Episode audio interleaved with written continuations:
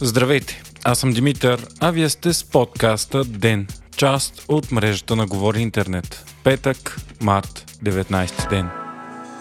След акция вчера в София са задържани 6 души, които са обвинени в шпионаж в полза на Русия.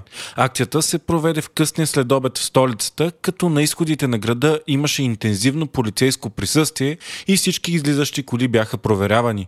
По време на операцията се е активирал изключително редкия полицейски код Тайфун, което означава пълна блокада на града. На брифинг днес главният прокурор Иван Гешев съобщи, че арестуваните са обвинени за изнасяне на класифицирана информация от България, Европейския съюз и НАТО. На пресконференцията бяха показани множество доказателства от записи, видеа, СРС-та, снимки и телефонни разговори. Ръководител на групата е човек наречен резидента. Той е бивш кадър на българското военно разузнаване, като е учил и в главното разузнавателно управление на Русия. Резидента е бил и преподавател по разузнаване. Неговата задача е била да създаде и координира мрежа от лица, които имат достъп до квалифицирана информация. Главен участник е била и съпругата на резидента с двойно българско и руско гражданство. Тя е играла ролята на връзка между групата и служител на руското посолство у нас. Останалите участници в групата са били агенти, които са събирали и предоставили квалифицирана информация. Сред тях има ръководител на висок пост от Министерството на отбраната, действащи служители на служба военно разузнаване и директора на класифицирана информация към Народното събрание. Събираната информация е била свързана с високи военни технологии. Всички са получавали солидно финансово възнаграждение за дейността си. Членовете на групата са обвинени по глава първа от наказателния кодекс – тежки умишлени престъпления против републиката. Ако бъдат осъдени за виновни, ги чака от 10 до 20 години затвор или до животен затвор без право на замяна.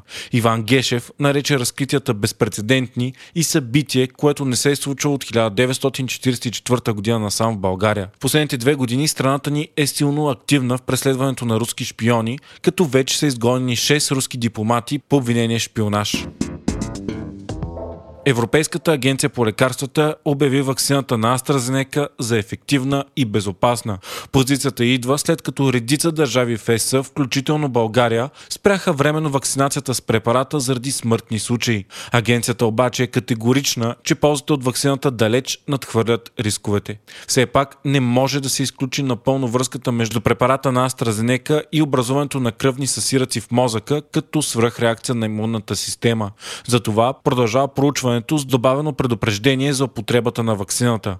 Образуването на тромбози обаче е изключително рядко. СЗО също обяви, че продукта на AstraZeneca е достатъчно безопасен, за да се продължи вакцинацията с него. На това мнение е и британския регулатор, който е отчел едва 5 случая на формиране на кръвни съсираци в мозъка сред 11 милиона вакцинации. Така, още днес в България беше подновена масовата вакцинация с препарата на AstraZeneca. Страни като Германия, Франция, Испания, Испания, Португалия и други също незабавно подновиха вакцинацията.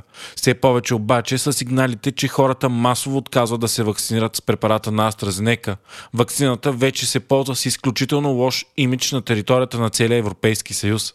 Междувременно, новите случаи в България за последните 24 часа са 4008, а смъртните случаи 102. Рекорден за цялата пандемия е и броят на хората настанени в болница, след като пациентите с COVID надхвърлиха за пръв път 8000. Официално активните случаи в момента вече са почти 52 000. За последните 24 часа в страната ни са доставени общо 50 400 дози вакцини, 33 600 от препарата на Модерна и 16 800 от AstraZeneca. В понеделник пък се очакват малко над 30 000 нови дози от вакцината на Pfizer. Първата среща на високо ниво между САЩ и Китай след стъпването в длъжност на президента Джо Байден започна трудно. На срещата в Аляска присъстват най-висшите дипломати на двете суперсили. От едната страна водещ е държавния секретар на САЩ Антони Блинкен, който се среща с Янг Сеча, който отговаря за външната политика на Китайската комунистическа партия. И двете държави нарушиха протоколите, след като стъпителните им думи продължиха повече от час, вместо планираните няколко минути. Държавният секретар секретар на САЩ започна твърдо с изявлението, че Китай застрашава правовия ред, който поддържа световната сигурност.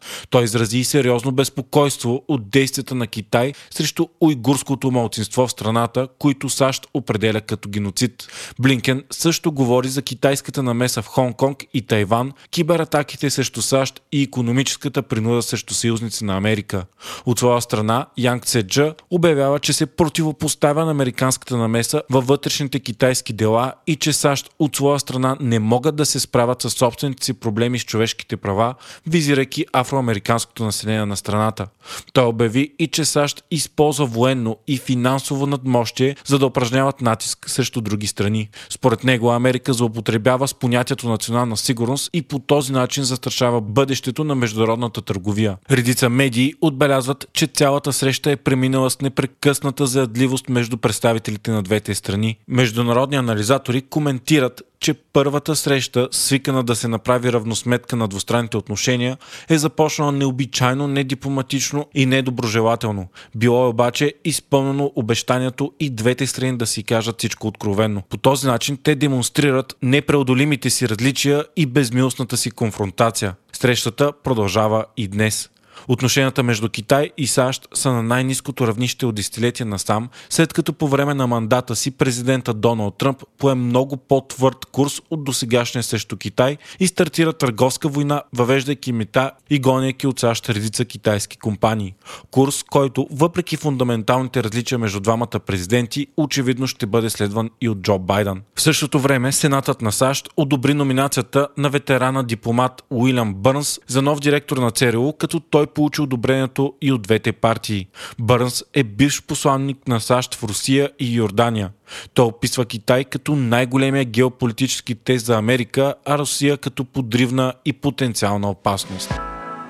Вие слушахте подкаста Ден, част от мрежата на Говори Интернет. Водещ и глава редактор бях аз, Димитър Панайотов, а аудиомонтажът направи Антон Велев. Ден е независима медия, която разчита на вас, слушателите си. Ако искате да ни подкрепите, можете да го направите ставайки наш патрон в patreon.com, Говори Интернет, избирайки опцията Денник.